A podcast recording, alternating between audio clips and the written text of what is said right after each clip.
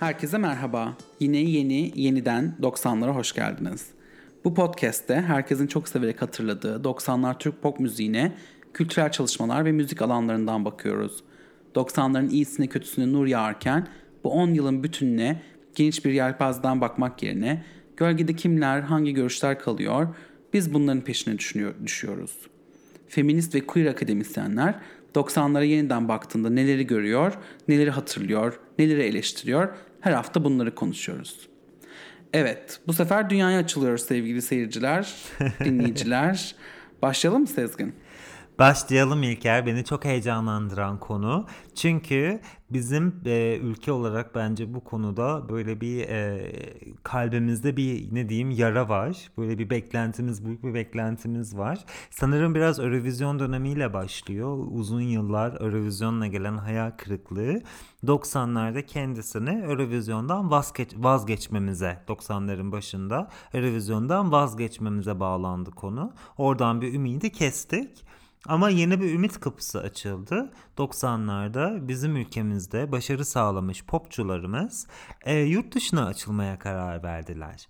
E, 91'de Bilmiyorum hatırlayan var mı bunu? Sezen Aksu'nun e, Değer mi Hiç şarkısının İngilizce bir versiyonu yapılıyor. Sezen Aksu'nun kendisi seslendiriyor bunu. It's Over Now. E, açıklamalar kısmına da YouTube linkini koyalım. Sezen Aksu bunu yurt dışı için mi yapmış bilmiyorum. Türkiye için yaptıysa niye böyle bir çalışma yapmış onu da bilmiyorum. E, fakat bunun sonrasında böyle ufak ufak atılımlar görüyoruz. E, nedense bu anlamda e, yine Eurovision gibi biraz hayal kırıklıklarıyla doluyuz ne yazık ki İlker. Yani arada minik minik başarılar olsa da sanırım koydukları hedefler e, çok yüksek ya da başka yerlerde olduğu için istedikleri şeyleri sanki elde edemediler. Bazı Türk kliplerinin mesela MTV'de gösterildiğini hatırlıyorum. Bendeniz'in Ya Sen Ya Hiç klibi vardı. Özlem Tekin'in Yol klibi vardı. E, ve e, Emel'in iki bölüm önce e, çok böyle üstün körü e, bahsettiğimiz Hovarda klibi vardı ki bu Hovarda klibi MTV'de en iyi yabancı klipler yarışmasında da yarışmıştı diye hatırlıyorum.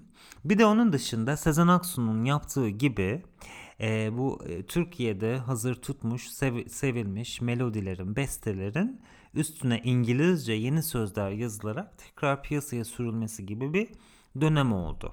Mesela e, Deniz Arcı'nın Zehir Ettin şarkısının üstüne İngilizce sözler yazarak yayınladığı All the King's Horses diye bir şarkısı vardır. Bu da böyle yurt dışı için hazırlanmış bir albüm gibi hatırlıyorum ama e, hatırladığım kadarıyla büyük bir ne Türkiye'de ne dünyada böyle büyük bir e, ilgi uyandırmadı. All the King's Horses e, terimi de bana ilginç gelmiştir. Nereden bulduğu, nereden akıllarına geldi bilmiyorum. Senin bu konuda bir bilgin var mı? Evet benim bu konuda hem bir e, bilgim hem de bir fikrim var. Evet. Az kalsın bikrim dedim hatta bu konuya dair. ee, şöyle ki e, All the King's Horses e, her türlü kaynağı kullanmak anlamına geliyormuş. Yani elinde hmm. e, elinde olanı ardına koymamak da yani diye kralın adamı da gelse atı da gelse gibi bir şey herhalde.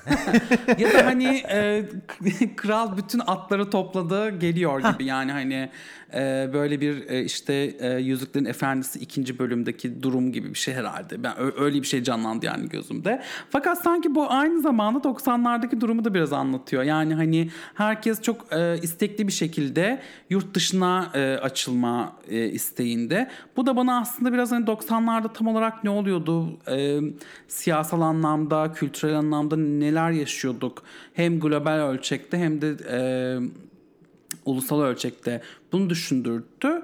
E, şöyle bir durum var tabii hani e, Berlin Duvarı'nın yıkılmasından sonra e, dünya hani sözde yeni bir e, döneme giriyor. İşte bu dönem tek e, kutuplu bir dönem olarak adlandırılıyor uzun bir süre ya da kutupsuz dönem olarak adlandıranlar var. İşte her şey e, çok e, e, Türkiye özellikle hani neoliberal e, şeylerle e, hı hı e, politikalarla, ekonomi politikalarıyla e, gitgide dünyaya açılıyor. Bu Özal'ın e, özellikle e, yaptığı bir şey. E, ve bunların bir, e, en önemli özelliklerinden bir tanesi e, Türkiye'nin e, Amerika ile yaptığı, Amerika Birleşik Devletleri ile yaptığı anlaşmalarda Amerikan kültürel ürünlerinin e, çok kolay e, Türk pazarına girebilmesi. E, bu da biraz bunun da sanki biraz etkisi olmuştur diye düşünüyorum. Hani e, onlar geldikçe belki de hani Türkiye e, pop Türk pop müziğini yapanlar da Aa, biz de hani artık bu yeni dönemde yurt dışına açılalım gibi bir düşünce içine girmiş olabilirler diye düşünüyorum. Olabilir e, ve de o dönemler benim hatırladığım kadarıyla dünya e, pop müzik piyasasında da e, İngilizce e, çok büyük bir hakimiyeti vardı. Şu anda da öyle. Ama şu anda sanırım dünya biraz daha çok dilliliğe ve çok kültürlülüğe doğru yönlenme döneminde ya da arifesinde diyelim. O dönemler hani e, dünya pazarında ünlü olmak istiyorsan İngilizce, e, İspanyolca birkaç istisna dışında Ricky Martin gibi, Jennifer Lopez gibi ki onlar bile İngilizce albümlerde yapmışlardı aynı zamanda. Sırf İspanyolca söylememişlerdi. O yüzden böyle bir İngilizceye yönlenme. E, bilmiyorum bir de bu konuda ne düşünüyorsun? Yani e, bu e, saydığım çalışmalarda da hani e, o yapılan müzikleri yurt dışında ya da işte genelde Amerika bazı müzikler oluyor bunlar.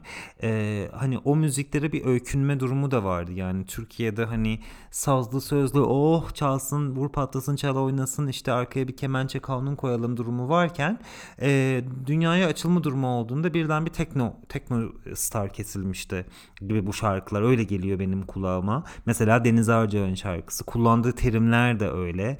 Ee, ve de e, bizde tutmuş şarkıların üstüne İngilizce e, tekrar söz yazmak gibi bir e, yol denemiş ler en azından birkaç şarkıcı bunu denemiş. E, tabii şimdi şöyle elinizde güzel bir melodi varsa üstüne söz yazarsınız buna. Çok alışılmadık bir durum değil bu. Ama e, neden acaba tekrar baştan bir İngilizce şarkı yapmak yoluna gitmemişler diye düşünmüyor değilim. Çünkü aslında daha zor bir durum bana sorarsan. Hazır bir melodinin üstüne başka bir dilde söz yazmaya çalışmak ve o şarkıyı tekrar Türkiye'de pazarında da tutturmaya çalışmak. Zaten hali hazırda olan kulaklarda olan bir şarkı. Bence bence daha zor yolları denemişler diye düşünüyorum. Ee, ama beni neşelendiren... Evet. Hı hı. Fakat hemen bu konuda şunu söyleyeyim. Ee, evet. Türk aslında Türk pop müziği e, buna çok e, yabancı bir e, müzik e, alanı değil. Herkesin hatırlayacağı gibi aslında 70'ler ve 80'ler aranjman denilen e, eserlerle dolu. Hatta 90'ların çoğunda da. Yani yurt dışında tutmuş şarkıların bunlar bazen Fransız şarkıları olabilir e, İngiliz şarkıları ya da hani Amerikan şarkıları olabilir. Bunların üzerine yazılan Türkçe sözlerinde çok büyük bir e, şeyi vardı hatırlarsanız e, gücü vardı ki pek çok mesela Ajda Pekkan klasiği de böyle şarkılardır. O yüzden sanki burada biraz e, acaba sıra bize geldi biz de bunun bir e, e, biz de bunu biraz değiştirelim gibi bir e, taktik mi yaptılar bilemiyorum ama e, senin dediğin gibi hani bir müzisyen için çok zor bir şey ama belki de hani bunu zaten daha önceden farklı bir yönden yaptık. Şimdi bu yönden deneyelim diye düşünmüş de olabilirler. Ee, peki kimler yaptı bunu 90'larda? Hani Deniz Arcan e, ve Sezen Aksu'nun yanında. Bunlardan biraz bahsedebilir misin? Tabii beni çok neşelendiren bir örnek var. Aslında e, İngilizce de değil. Serdar Ortaç'ın, bilmiyorum hatırlayanlar olacak mı? Meksika için yaptığı İspanyolca bir e, albüm var ya da maxi single var. Loco Para Amar adında. 97 yılında yapıyor bu şarkıyı. Bu arada Loco Para Amar e, aşk için e, deliren e, anlamına, deli anlamına geliyor anladığım aşk kadarıyla. Aşk için deliren anlamında evet. evet. Şarkıyı da hatırlarsınız. Ben adam olmam, kafayı yormam, sonuna bakmam şarkısının İspanyolca versiyonu. Bunu da Spotify listemize ekleyeceğim. Oradan insanlar dinleyebilir ya da linklerden YouTube linkini de takip edebilirsiniz. Evet yani nereden buldu bu bağlantıyı, nereden çıktığı açıkçası açıkçası hiçbir bilgim yok. Belki plak şirketiyle doğmuş bir bağlantı. Bir şekilde e, Serdar Ortaç Meksika için İspanyolca bir single yapıyor. Ama yine aynı durum söz konusu. E, yani şarkının e, biraz daha oraya göre düzenlenmiş bir versiyonu. Biraz daha böyle Latin duyulan bir versiyonu yapılmış. Aranjmanı yapılmış. Sözlerde İspanyolcaya çevrilmiş. İşte hani böyle şarkılar da oralarda tekrar nasıl algılanıyor bilmiyorum. Hani e, bayağı e... ünlü oldu diye hatırlıyorum ben. Yani Öyle mi? televizyonlarda evet çıkmıştı. Ee, çok fazla insan Serdar Ortaç falan diye böyle e, şey yapmışlardı. Ben hani hayal meyal şey de hatırlıyorum. 2003'te Amerika'ya ilk geldiğimde e, hem bir Tarkan'dan bahsediliyordu ama aynı zamanda ya birisi de birisi daha vardı sanki diye özellikle e, Latin ülkelerinden gelen arkadaşlarım söylüyorlardı. Ben de evet e, Serdar Ortaç vardı Hadi e, diye ya. onlara söylerdim. Evet evet o yüzden hani bayağı aslında şey e, bayağı sevilmişti orada. Keşke devamı gelseydi. Hani Wikipedia, çok ilginç bir şey olabilirdi Wik- sanki. Wikipedia bizi yanıltmıyorsa Serdar Ortaç'ın askerlik için ülkeye acil çağrılmasından dolayı e, bu projeyi yarıda bırakmak zorunda kalmış. İşte. ne yazık ki böyle bir durum olmuş. Bir de hatırlar mısın bilmem Barış Manço'nun da bir Japonya açılımı vardı. Domates, evet. biber, patlıcanı söylerdi mesela. Böyle araya birkaç Japonca kelimeler söylerdi. Orada konserler vermişti. Japonya'da çok sevilmişti diye hatırlıyorum. Hatta Live in Japan diye de bir e, canlı konser Japonya'da verdiği Jap- Japonya'da verdiği konserin canlı albümünde çıkartmıştı. Şimdi dedik şarkının sözlerini hani e, hedef e, alınan ülkenin diline göre çevirmek e, tercih edilen stratejilerden bir tanesi olmuş. Hani ben kendimi düşünüyorum. Ben büyük ihtimal yeni sıfırdan bir şarkı üretmeyi tercih ederdim. Bunu yapan isim yok mu? Var.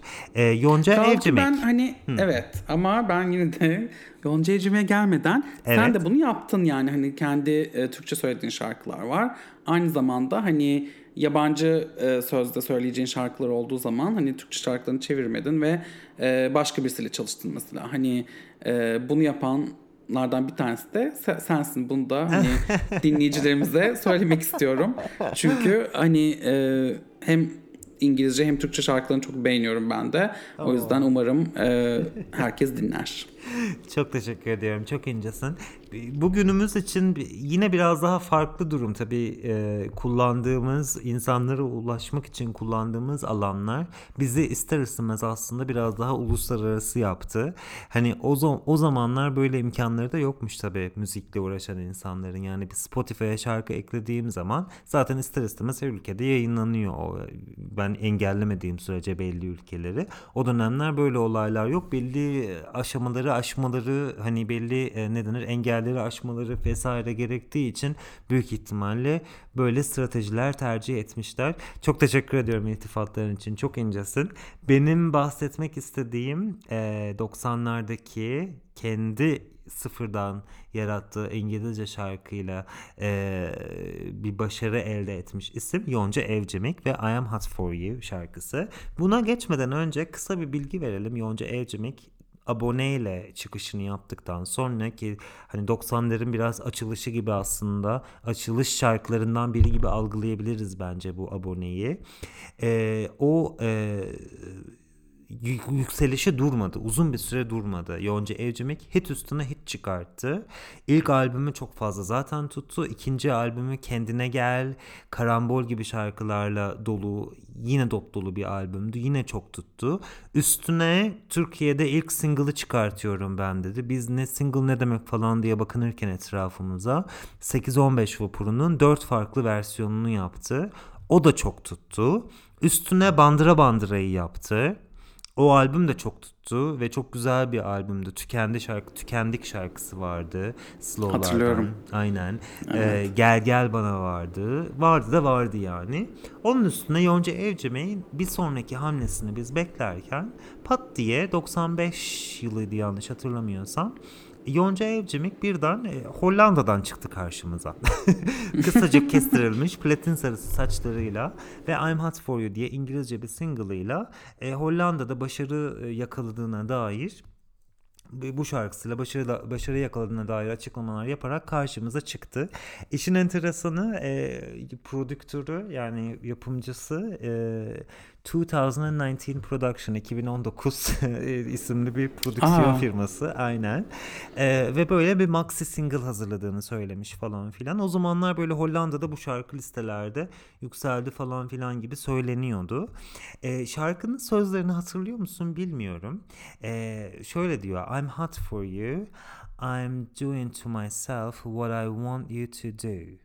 Yani Türkiye için bence o dönem için çok cesur sözler. Senin Evet. için yanıyorum, tutuşuyorum, ateşliyim.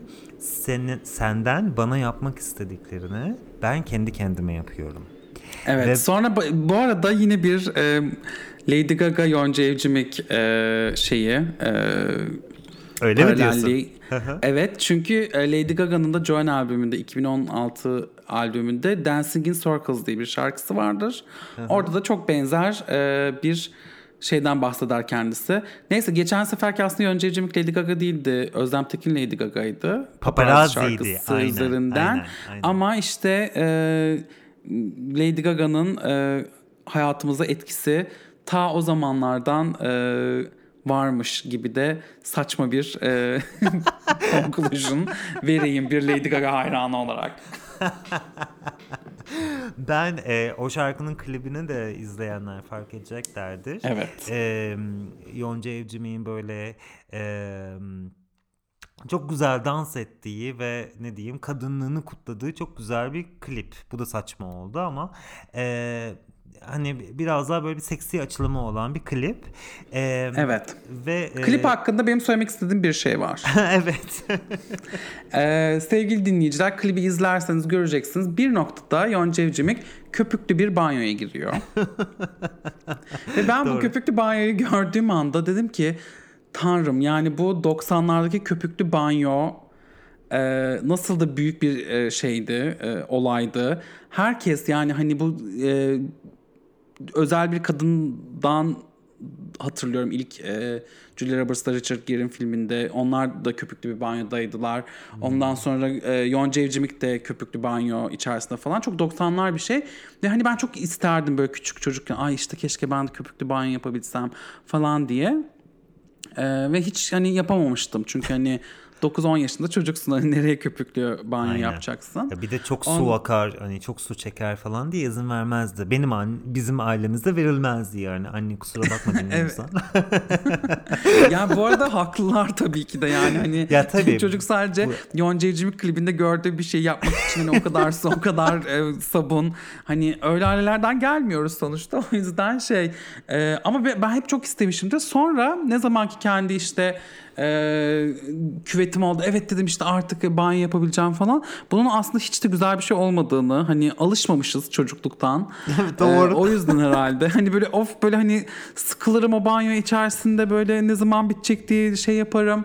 Ee, sonra işte zaten smartphone'lar geldi hani böyle bir şey izlemeye çalışıyorsun ama aynı zamanda düşürmemeye çalışıyorsun. Çok yani çok gereksiz bir şey. 90'larda kalması kesinlikle iyi oldu. Zaten artık e, küresel e, ısınma da var. İklim Tabii, değişikliği hiç yapmayın. Hiç gerek yok. 90'larda Artık hatırladığımız duş- öyle duş saçma bir şey kalsın yani. yani. Bırak bence duş- girmeyi. Evet evet yine de bence yapılmalı ama hani evet yani dikkat edilerek tabii ki de. Fakat bu Yonca Evcimik'in hani az önce bahsettiğim gibi senin senden bana yapmak istediklerimi ben kendi kendime yapıyorum cümlesi üzerine Türkiye'deki e, röportajlarından bir tanesine sorulmuştu bu soru kendisine. Yani ne kastediyorsunuz siz burada diye. Hani Gazetecilerimiz yine iş başında saçma sapan sorular sorma Evet. konusunda. O da şey yani niye siz bunu hani cinsel algılamak zorundasınız ki belki hani kahve yapmasını istiyorum bana gibi bir açıklaması vardı. Fakat Yonca Evcim'e şimdi hani bahsettim ya şaşalı dönemi e, işte aboneler kendine gel 8-15 bandıra bandıradan sonra 8 şeyle I'm Hot For You ile birdenbire bir insanlar bence şok oldu. Zaten bir de böyle bu müstehcen bulundu işte çok fazla seksi bulundu hem şarkı hem klip. E, sanırım o e, birazcık bir dönem bir o bence o kliple şarkıyla birazcık ambargo yedi. Zaten bir İngilizce şarkı olması da büyük ihtimalle e, hani insanların çok e, çok ilgi göstermemiş olabileceğini de o zamanlar düşünüyorum. Ve o dönem böyle bir e, maxi single çıkartacağım falan dedikten sonra bir apar topar Türkçe şarkılarla İngilizce şarkıları karıştırıp A yüzü Türkçe, B yüzü İngilizce diye lanse edilen bir albüm yaptı. Ee, aslında albümde işte Yıldız Tilbe'nin şarkıları da var. Ee, hani düzenlemelerde Aykut Gürel, Ozan Çolako, Çolakoğlu gibi isimler de var.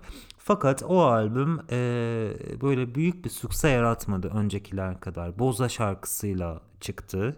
Dokunuver vardı, Bitirdin mi vardı, Sallan Yuvarlan vardı belki insanların aklında kalabilecek. E, ve sanırım Yonca Evcemi'yi duraklama dönemine diyeyim e, sokan ne yazık ki bir dönem oldu. Aslında ne kadar güzel böyle bir yepyeni bir iş yaptı, yurt dışına açıldı falan filan derken böyle onu e, biraz ne yazık ki e, ters tepmesine sebep oldu. Böyle de bir ayrıntıyı evet. vermek istedim. Evet bu çok ilginç gerçekten çünkü e, 90'ların başına damgasını vurduktan sonra bir anda hani yok olanlar e, kervanına demek ki Yonca Evcimik de katılmış. Ya da yok olanlar demeyelim de hani biraz daha müzik dışında başka projelerle dikkat çekenler ya da Tarkan gibi hiçbir şey e, yayınlamayanlar 90'ların sonunda e, bir, şeyler oluyor yani orada hani biraz daha dikkatli bakmak lazım. Tabii 90'ların sonu demişken hani ya da ikinci yarısı demişken ve yurt dışı demişken ee, ilk bölümde de çok bahsettiğimiz, çok severek andığımız başka bir olay olmuştu. Onu tekrardan hatırlatır mısın acaba? Evet programın başında da söyledik. Biz Eurovision'dan uzun bir süre umidimizi kesmiştik. Birdenbire ben bir sabah uyanıp e, o zamanlarda bizim eve Milliyet gazetesi girerdi sanırım en çok ya da her gün. E, bir başlık gördüm. Eurovision'da üçüncü olduk. Şebnem Paker dinle şarkısı. İlk bölümde evet. zaten biz bu şarkıdan bahsettik ve biraz analizini yaptık.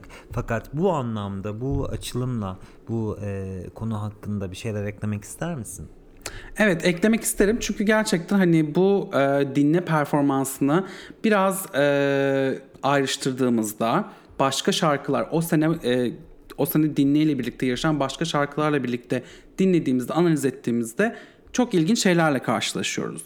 Bunlardan bir tanesi e, Şebnem Paker'in etnik bir sound ve elinde zillerle e, üçüncülüğe koştuğu bu senede aynı zamanda Yunanistan'da bir şarkı gönderiyor.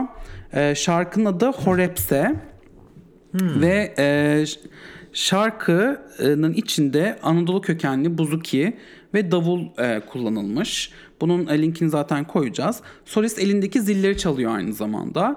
Aralarında belki de tek fark Şebnem Paker'in tam bir cumhuriyet kadını gibi giyinmiş olması ve Yunanistan'ın solisti Mariana Zorba'nın kıyafetlerinin biraz daha etnik algılanabilmesi. Ama gerçekten iki tarafta e, çok e, etnik diyebileceğimiz e, müzikler yapmışlar. E, kadın solist var ve ellerinde de ziller var. Hı hı. Şimdi diyeceksiniz bu benzerliğin nedenleri nedir? Ee, bunu tabii yani hani e, iki grupla da konuşup e, bunu öğrenemedik ama e, ben biraz hani e, düşündüğümde e, neden acaba bu kadar benzer e, bir şey oldu diye düşündüğümde biraz aslında yine yaptığım okumalara geri döndüm. E, orada e, bunun nedenlerinden bir tanesi aslında Türk ve Yunan müziklerinin birbirine oldukça yakın olması diye düşünebiliriz. Yani e, bu özellikle 2000'lerde, 2000'lerin ilk yarısında falan e, Temcit Pilavı gibi çok fazla böyle bir çok kültürlüyüz, inanılmaz çok kültürlüyüz, çok fazla zenginiz, her yer bir mozaik e, gibi şeyler vardı hatırlarsınız. E, bu hani kötü bir şey değil. E, bu aynı zamanda Türk ve Yunan kimliklerinin ya da e, kimlik demeyelim de kültürlerinin yakınlığıyla yakınlığı da çok fazla söyleniyordu. Bunlar kötü şeyler değil ama bunun arkasında tarihi olarak ne yatıyor? E, neden bu kadar benziyoruz aslında? E, bunu biraz araştırmamız gerektiğini ve bunu konuşmamız gerektiğini düşünüyorum ben. Doğru. Ee, e, bunu da konuşalım ki işte yani hani yaptığımız doktorlar boşa gitmesin. E, ne olmuş yani Türkiye Yunanistan neden bazı halk şarkıları ve ezgileri birbirine aşırı benziyor? Bunun arkasında ne var diye baktı, düşündüğümüzde şöyle bir şey görüyoruz. Osmanlı'da müzik kültürünü hem yapan hem de dinleyiciler yani dinleyenler e, Osmanlı tebaasının e, üyeleri yani Müslümanlar, Hristiyanlar ve Yahudiler. Ee, ama yani hani bir adım öne gittiğimiz zaman müzik yapanların arasında e, Hristiyan ve Yahudilerin biraz daha fazla olduğunu görüyoruz. Evet. Aynı zamanda e, yani durum böyleyken 19. yüzyılda Osmanlı dağılmaya başladığında ve 20. yüzyılda tamamen parçalandığında e, yıllarca herhangi bir sınır tanımadan birbiriyle eklemlenmiş, organik bir bağ kurmuş birçok farklı kültür, farklı şarkı, ses e, ve müzik e, geleneği bir anda parça parça haline geliyor. Ve burada da e, yani hani buna ek olarak bir de yani hani siz koskocaman bir kültür e, havzanız var. Bu parça parça haline geliyor. Bir sürü yeni ulus devlet çıkıyor. Her biri kendinden e, bunu bilmeye çalışıyor. Bu aslında Yunan'dır, yok bu aslında Bulgar müziğidir bilmem ne falan filan geliyor. Bir de bunun üzerine Türkiye ve Yunanistan 1923 senesindeki Lozan Anlaşması'nda diyor ki e, Yunanistan'da yaşayan Müslümanlar Türkiye'ye gidecek. Türkiye'de yaşayanlar, e, e, yaşayan Rumlar da Yunanistan'a gid- gidecek. Mübadele dediğimiz bu olay. Bunda e, bu bu mübadele sonucunda Yunanistan'a giden Anadolulu Rumlar çok kabul görmüyorlar Yunanistan'da. E, işte siz Anadolusunuz, siz gerisiniz ya da bir dışlanmaya uğruyorlar ve aslında Anadolu'dan getirdikleri müzik kültürünü e, yaşatmaya devam ettikleri zaman şu an rembetiko dediğimiz müzik türü ortaya çıkıyor. Ve bu müzik türünde de çok fazla bizim yine Anadolu'da kullandığımız e, müzikal aletler, ezgiler ve e, aslında müziğe yaklaşım e, mantalitesi var. E, bu e, bu yüzden aslında hani 97 yılında yanlış hatırlamıyorsam e, hem Yunanistan hem Türkiye'nin birbirine çok benzer şarkılar ve e, performanslar göndermesinin arkasında biraz da böyle bir neden var aslında. Çok da birbirinden çok süper farklı olmayışımızın böyle bir tarihsel e, geri, geri planı var. Çok güzel açıkladın. Buna ek olarak söylemek istediğim çok kısa birkaç bilgi daha var. Ee, hani dedin ya Türk müziğiyle Yunan müziğinin benzerliği ee, ve bunun tarihle ilişkisi. Tabii Osmanlı'nın da etkisiyle e, birçok farklı kültürle e, bir araya gelinmişlik müziğe de çok fazla yansımış. Yunanistan bunun bir ayağı ama bunda farklı bölgeler de var. Türkiye'nin diğer şu anki fiziki konumuyla komşularının müziğiyle benzeşmesi, benzeşmesinde de bunun çok etkisi var.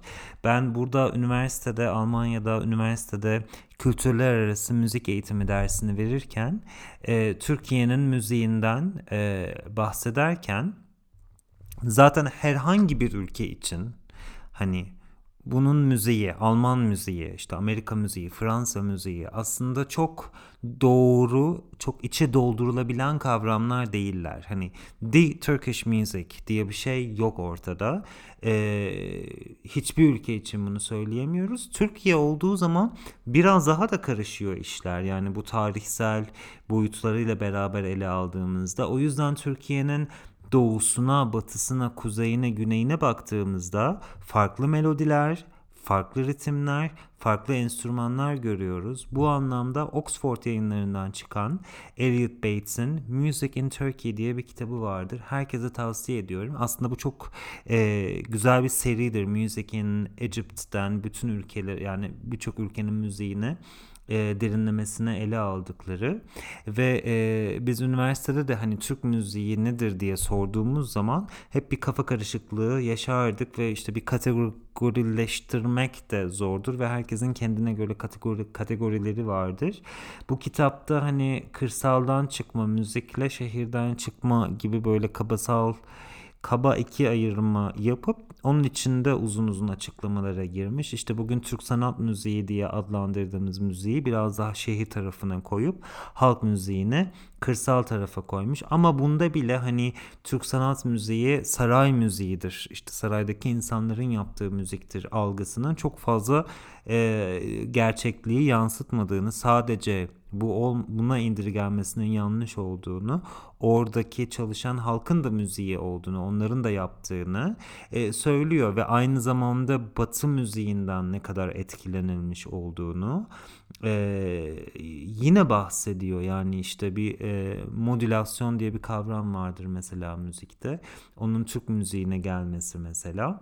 e, ya da keza Arap müziğine baktığımızda mesela makamlarla e, Türk müziğinin ne kadar benzeştiğini hatta makamların isimlerinin zaten aynı olduğunu da görüyoruz. Bu dönem bu açıdan e, gerçekten de zor bir ayrım bunu yapmak. Zor bir e, zor bir konu. E, hani bir şeyi küçük bir şeye indirgemeye çalışmak. Evet tam bunun üzerine bir de aynı zamanda e, batı batı müziği diye adlandırdığımız müzik geleneğinin de geldiğini görüyoruz ve bunu biraz aslında Tabii. yatsımamak da lazım. Hayır Çünkü kesinlikle. Evet yani hani tüm bu e, zenginliğin üzerine bir de aynı zamanda Kemalist kültür devrimiyle 1930'larda Batı müziği getir, getiriliyor.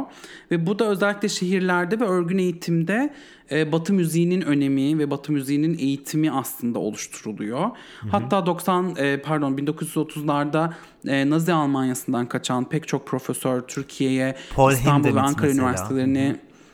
Evet, e, reform etmeye gel, e, e, reform etmeye gelmiyorlar. Şöyle oluyor. Naziler bunları işten çıkartıyorlar. Türkiye'de diyor ki gelip burada çalışmaya başlayabilirsiniz. Ee, çok aslında hani daha fazla gelmek isteyenler var ama bir noktada Türkiye artık onları almıyor falan. Neyse o çok e, karışık bir konu.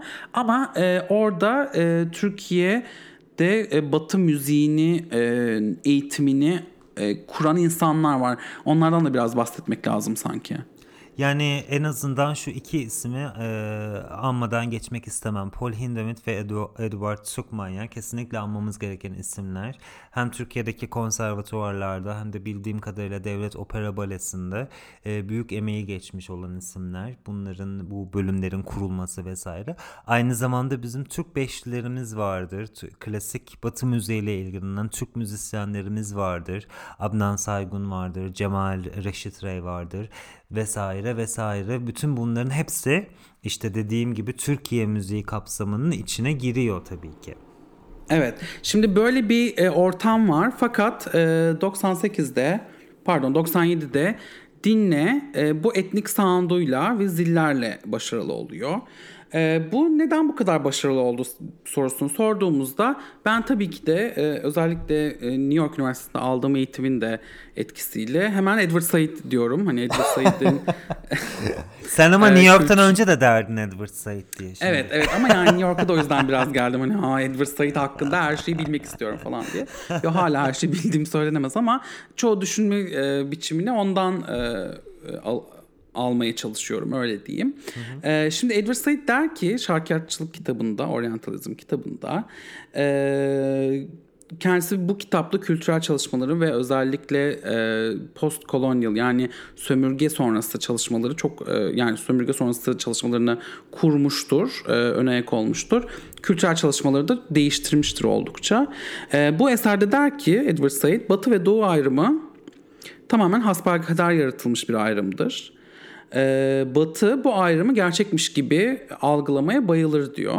Hı hı. E, bu ikililikten, bu farklılıktan da kendini güçlü taraf olarak çıkartır. Yani e, siz doğulular şöylesiniz, biz batılılar böyleyiz de şöyle her zaman kötü, böyle de her zaman iyi. Bu karşılaştırmada, bu hasbel kadar yaratılmış ikilikte. E, ve Edward Said der ki bunu yaparken e, batıdaki güç odakları, e, bu da biraz aslında Banu Avari e, konuşmak gibi oldu ama yani neyse. E, aktörler diyelim.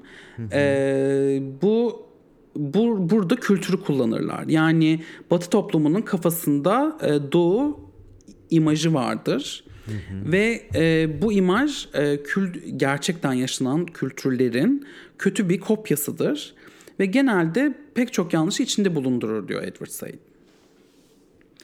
E, dinleye de baktığımızda görüyoruz ki e, aslında e, dinle e, biraz buna oynamış gibi. Yani e, işte e, kesinlikle Türkiye'de olmayan bir müziği yapmıyorlar ya da Türkiye'de olan bir müziği yanlış yapmıyorlar. Ama e, Türkiye'de o an dinlenilen müziklerin ya da yapılan müziklerin ya da beğenilen müziklerin ne kadar yansıtıyordu dinle 97 senesinde biraz e, orası tartışmalı diye düşünüyorum. Çünkü mesela 97'de başka hangi albüm, albümler çıktı? E, Tarkan'ın Ölürüm Sanası çıktı ya da e, Candan Erçetin'in Çapkın albümü çıktı. Kendisinin ikinci albümü.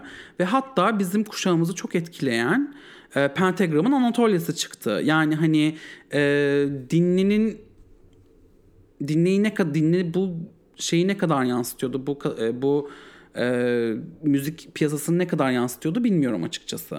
Evet Türkiye'deki yapılan de, müziklerde daha çok e, batılaşma derdi varken hani o onların yurt dışına daha folklorik bir öğeyi öne çıkartmış par, parlatmış olmaları e, bir nevi oryantalist oluyor mu diyorsun?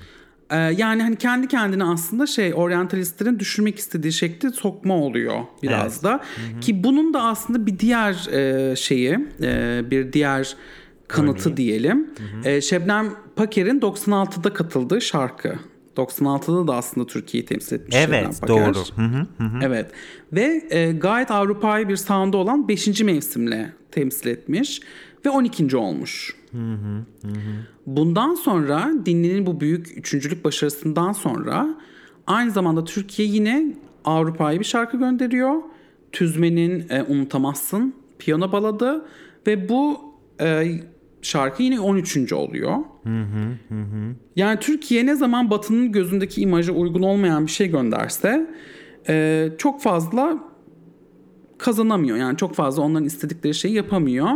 E, fakat bu e, bilindiği gibi e, 2000'lerde değişiyor biraz. Aslında büyük bir resme baktığımız zaman bütün e, yayının başından beri söylediğimiz şeyleri şöyle bir bir araya getirdiğimiz zaman işte sürekli bir batıya doğru bir İngilizce şarkı yapıp işte tırnak içinde batı müziği yapıp onların enstrümanlarını kullanıp e, ya da bizim enstrümanlarımızı aradan çıkartıp vesaire yapıp başarısızlıklar olduktan sonra bir de hani sanki tam tersini deneyelim. Belki bu bize bir şey getirir denerek bir dinle yapılmış. Yani bu amaçla mı yapmışlar bilmiyorum ama ortaya böyle bir sonuç çıkıyor. Haklısın. Ve aslında e, senin söylediklerin e, Sertab Erener'in Every Way That I Can'i yine Eurovision'da e, bize daha da büyük bir başarı getiren, birincilik getiren şarkı. Klibini hatırlar mısın bilmem. Tabii e, ki de. Haremde. Hamamda geçiyor. E, evet, Harem hamam, hamamda geçiyor evet, yani. Evet ve hani haremde kadınların bir adam için bir yarışması gibi bir anlamla açıklanmıştı hani Every Way That I Can anlamı. Bu da aslında yine e, senin az önce bahsettiğin kategoriye girmiyor mu yani onların batılıların gözüyle doğuyu tarif edip çünkü hani nerede bizim de o şimdi harem ortamında mı yaşıyoruz Türkiye'de? Hayır. Tabii ki de yani hatta e, oryantalizmin kapağında e, yani hani oryantalist e, şarkiyatçı ressamların yaptığı şeyler e, resimler yer alır genelde ve bu 19. yüzyılda şarkiyatçı şekilde resim yapan, tarzda resim yapanların çok fazla bir şekilde sürekli sürekli yaptıkları resimler Türkiye'ye gelmeden ya da doğuya gelmeden hep e, haremdir. Haremde çıplak kadınlar, haremde banyo yapan e, kadınlar ya da öyle bir kenarıya yayılıp e, nargile içen kadınlar. E, bu da işte aslında şeyi gösterir e, Avrupalıya. Yani e, doğuya gidememiş Avrupalıya işte bunlar ne kadar e, e, ne kadar tembel işte ya da ne kadar e, seks düşkünü e, tüm bunları gösterir. Tam da bu imajları aslında Sertab Erener 2003 yılındaki hem klibinde hem de performansında alıp onlara e, gösteriyor. Yani kazanıyor da aslında o yüzden e, bu kendi kendine o e, e, şarkiyatçı e, betimlemeleri yapması ne kadar e, yani büyük bir başarı aslında yaptığı şey. Sonunda büyük bir başarı kazanıyor ama at what cost? Yani hani e, yine e, Doğu hakkındaki kötü ya da yanlış algıları tekrarlayarak bunları yeniden üreterek yapıyor bunu. E, bu da tabii düşünülmesi, tartışılması ve biraz eleştirilmesi gereken bir şey diye düşünüyorum. Katılıyorum. Ee, bir taraftan bu Sertab Erener 2013'te 2003'te revizyonu kazandığı zaman biz Orientalist falan dinlemeden nihayet Tabii canım, adısıyla yani, çığlık havalara çığlığa. uçmuştuk. Aynen. Ee, zaten hani öyle bir benim o zamanlar Edward Said'den ya da Orientalizm kavramından da haberim yoktu. Benim de ee, yoktu. Fakat gerçi hani bunun da konuşulduğunu hatırlıyorum. Yani neden harem? Hani neden tekrar bunu getirdi? Hani bu bizi yansıtmıyor falan gibi bir e, en azından bir arkadaş ortamlarında bunu konuştuk konuştuğumuzu hatırlıyorum. Sertab'ın İngilizce söylemesi ve Eurovision'a gitmesi de bir böyle bir insanları ikiye bölmüştü. Fakat Sertab Erener'in ilk yurt dışı başarısı da değildi. Onun öncesinde Belçikalı grup e, Voicemail ile yaptığı bir Zor Kadın versiyonu vardı. Akapella versiyonunu yapmışlardı. E, bir de sonrasında Ricky Martin'le bir düetleri vardı hatırlar mısın? Evet, Private Emotion. Hatta Evet. e, Ricky Martin aslında bunu e, İsveçli Meya ile yapmış e, bu Evet. şarkıyı. Fakat e, Sony International diyor ki yani Ricky Martin sen Türkiye'de çok seviliyorsun. Senin yanına bir tane Türk e, şarkıcı koyalım. Sen bu düeti onunla yap deyip Sertab Erener'e söyletiyorlar Meya'nın e, kısmını. Meya da kim derseniz e, 90'lar e, pop müziğini yurt dışında da takip eden dinleyicilerimiz e, kesinlikle e, hatırlayacaktır. It's All About Money diye bir şarkı vardı. Sal bare dım dım dırı dım dım değil mi o Evet şarkı? aynen o. O şarkıyı söyleyen insan. Bu da böyle küçük e, bir bilgi. Ne yaparsanız yapın. Bunu da söylemiş olalım. Bu da şey gibi oldu. Geçen gün Twitter'da gördüm. Greta Thunberg'in annesi 2010 şey 2009 yılının İsveç şarkıcısıymış. Eurovision şarkıcısıymış. Alın bu bilgiyi ne yaparsanız yapın diye. Evet ben de o, o, o tweetten zaten e, esinlenmiştim bunu söylerken. Peki konudan fazla dağılmadan şimdi Serdar Evet. Erener Ebru Bey'deyken ne? Göğsümüzü kabarttı diyelim deyim yerindeyse. Çok mutlu olduk falan filan. Ama aslında bu beklenmedik bir hamleydi. Yani kimse Sertab'tan böyle bir hamle beklemiyordu bence. Çünkü biz biraz geçen bölümünde odak e, konularından biri olan Tarkan'a kilitlenmiş durumdaydık. Şimdi Tabii ki de. Tarkan şımarık ve şıkıdımla Avrupa'da şöyle böyle bir başarı yakalamıştı. Onlara yeni klipler çekmişti falan filan. Bir taraftan da böyle bir Amerika'ya yerleştim. Ben artık İngilizce albüm yapıyorum. Dünya falan diye birden açıldı. Ve hepimiz vay Tarkan ya böyle bir umutları ona bir bağladık. Tarkan dedik bizi kurtaracak. Eee, ve yıllar sonra bir albüm çıktı. Çok uzun süre sonra bir albüm çıktı. 2000'lerin 2006'da. Evet 2000'lerin ortasında çıktı.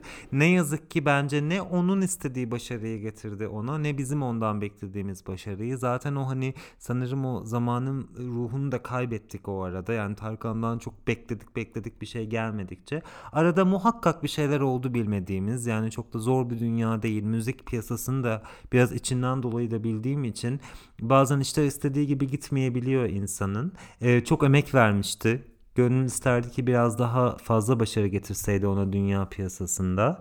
E, o dönemden sonra da sanki böyle biraz kendini geri çekti gibi hissettim. Ama yine de ben Almanya'da yaşayan birisi olarak söyleyebilirim ki Türkiye'den eğer e, Avrupa'da diyelim tanınan bir isim varsa Tarkan. E, hem şımarık Evet. şarkısı hem şıkıdım şarkısı bizim jenerasyonun e, aklından çıkmamış. E, yeni jenerasyonlar da biliyor. Yani bu şarkılar bir yerde çalındığı zaman insanlar biliyor ve eşlik ediyor. Ve gerçekten de İlker benim gittiğim partilerde, e, sokak festivallerinde vesaire bazen durduk yere Tarkan ve Şımarık çalıyor. Ya da hani e, böyle bir belki senin de başına gelmiştir. Hani böyle bir aa Tarkan mı muh muh falan diye böyle bir espri yapma gereği hissediyorlar. Hatta ih diyorsun bir Evet. yerden sonra. Evet bu konuda çok doluyum Sezgin yine. Nedense Tarkan konusu ve Tarkan'a dair konular açıldığında bu doluluğum çok artıyor. Ee, fakat evet e, yurt dışı...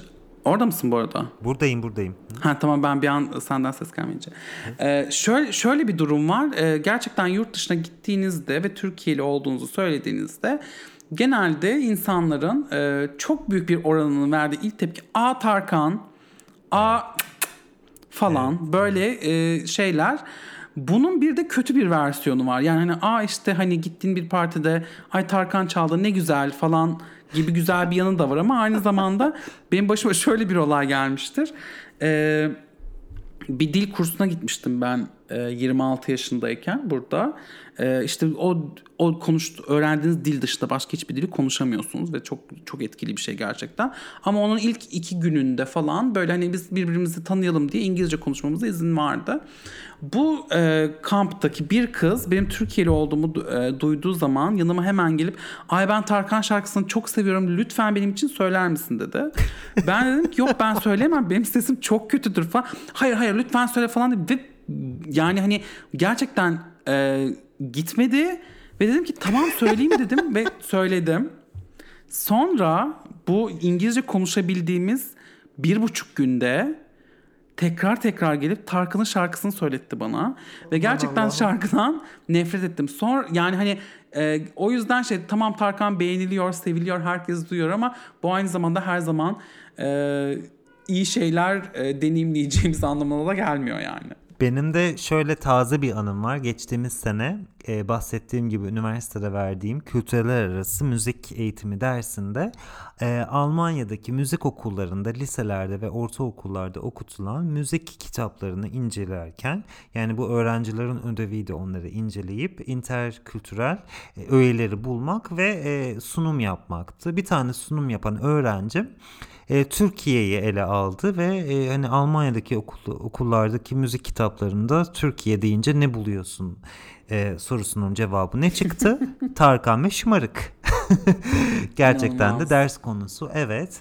E, yine aslında az önce bahsettiğimiz gibi biraz oryantalist bir kafayla tarif edilmiş. İşte geleneksel Türk müziği üyelerini kullanıp ve o ritmi alıp ve şu bu falan diye tam böyle e, teknik olarak bence doğru oturmamış bilgilerle dolu E, ve e, şarkının da bir Almanca e, sözleri çevrilmiş. Çok da bence doğru düzgün de çevirmemişler ama şarkının sözleri şimdi bugünün 20 yaşındaki insanları için ve Tarkan'ı hiç bilmeyen, e, Türkiye'ye dair de fazla çok fazla büyük ihtimalle bilgisi olmayan benim öğrencilerim için fazlasıyla antifeminist bulundu. Çok kızdılar. E, hani işte seni yakalayacağım hani sen benim olacaksın tavrını doğru bulmadılar. Gayet feminizme gönül vermiş öğrencilerim de var. Ee, hani bunun bir kadın tarafından yazılmış olduğunu söyledim.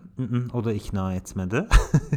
Ee, haklılık payları da var tabii ki ama hani en Evet. sonunda şu noktada buluştuk. Hani 90'ların başında yapılmış bir iş. O zamanlar e, bunu bu bugünün gözlükleriyle bakıp eleştirmemiz güzel ve doğru bizim için önemli ama hani o insanları e, yargılamak açısından da bugünün gözlükleriyle bakmak her zaman doğru olmayabiliyor ki bizim programımızın neredeyse her e, kapanışında söylediğimiz şeye tekrardan geliyoruz. Evet yani o yüzden şey hani e, o zamanlarda söylenen bir şarkıydı güzel ama şu an o şarkıyı dinleyip "Aa, evet böyle yapmalıyım e, tavrına girmemek sanırım e, en önemli e, derslerden bir tanesi. E, yine kendimize ayırdığımız vaktin sonlarına yaklaşıyoruz. E, bu konuda e, bir tane daha aslında ta 1990'da çıkmış bir albüm var. E, ve bu albümün e, içinde tam da şarkiyatçılığın e, içinden gelen e, kendi kendine şarkiyatçı e, biçimlere sokmak dediğimiz self oryantalizmin içinden gelen buram buram self oryantalizm kokan bir e, şeyden bahsetmek istiyorum. Bir şarkıdan bahsetmek istiyorum. Aylin Livaneli'nin Oriental Girl şarkısı. Aa, unutmuşum bak o şarkıyı. Evet, e, bu şarkı e, aslında Şinanay'ın e, biraz düzenlenmiş hali. E, korkunç sözleri var, korkunç bir klibi var. E, yani burada gerçekten korkunç falan dememeye çalışıyoruz ama e, bu olmamış. Yani hani bu e, hani Sertab Erener e, Eurovision kazandığı için mi oldu da Aile Livaneli olmamış diyorsunuz e, diyebilirsiniz ama yok yani hani müzikalite anlamında da e, bayağı eksik bir şarkı ne yazık ki. E, onun da linkini koyuyoruz web sitesine merak edenler açıp bakabilirler. Gayet ilginç bir şarkı. Çok teşekkür ediyorum bu güzel son ayrıntı için. Büyük ihtimalle değinemediğimiz, değinmeyi belki de unuttuğumuz, gözümüzden kaçan isimler oldu. Lütfen kızmayın bize. Ee, Aslında bu- evet benim bir bunları- sürprizim var sana. Öyle mi? Evet. Nedir? Ee, bu da aslında e, yurt dışına sadece İngilizce şarkılarla ya da İspanyolca şarkılarla açılmadığımızı bana e, ablam anlattı. Yani ablam hatırlattı. Ben de biraz araştırma yaptım. E, aslında 1997 senesinde Sezen Aksu Almanya'da bir albüm yapıyor. Aa, E, eski şarkılarının ya remixleri ya da e, e, tekrar söylenmiş halleri anladığım kadarıyla adı Sezen'le Baş Başa. E, ve Aa. evet ve bu albümü bakarken aynı zamanda aslında pek çok e, sanatçının sadece Almanya'da çıkardığı albümler olduğunu gördüm. Mesela Seyeltener'in de böyle albümleri var. E, o yüzden e, bunlara bakmak ileride ilginç olabilir. Belki bu konuya eğilebiliriz. Hem sen de Almanya'dasın. Karşına bir şey çıkarsa e, belki araştırma da yapabilirsin.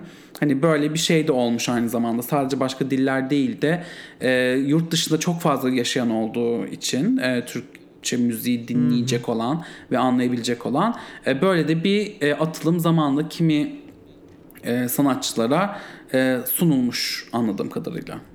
Evet. Sertab'ın da Sertap diye bir toplaması olduğunu hatırlıyorum mesela. Sanırım 3. 4. albümdeki şarkıların seçilmiş versiyonları yurt dışında böyle yayınlanmıştı. Sanırım bu albümlerin farkı biraz daha onlar world müzik kategorisine Evet. konulup e, öyle hani e, lanse edilmiş. O yüzden dilleri de Türkçe olan bizim verdiğimiz diğer örnekler ise hani dünya pop piyasasında ana akımında kendine Evet. yer vermek isteyen isimler oldu. Bu da sanırım bunun ayrımı olacaktır.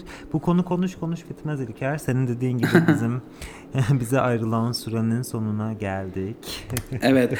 Peki e, bu bölümü kapatırken e, bundan sonraki bölümde neyi konuşacağız? Bunun ipucunu vermek ister misin dinleyicilere? evet istiyorum. 90'lar için çok önemli bir konu. İmaj, imaj konusu vardı hatırlar mısın? İşte abajurlu kız, Tabii beyaz ki de. şapkalı kadın. İnanılmaz. Çok heyecanlı.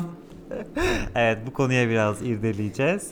Ee, sizin de aklınıza gelenler varsa lütfen bize yazın. Ee, sosyal medyalarımızdan, hesaplarımızdan bizi takibe alın.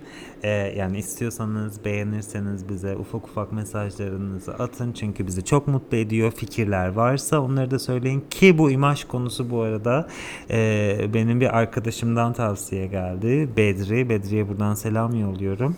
Hemen çok sevdiğimiz için hemen onu araya almak istedik. Evet. Benim söyleyeceklerim bu kadar.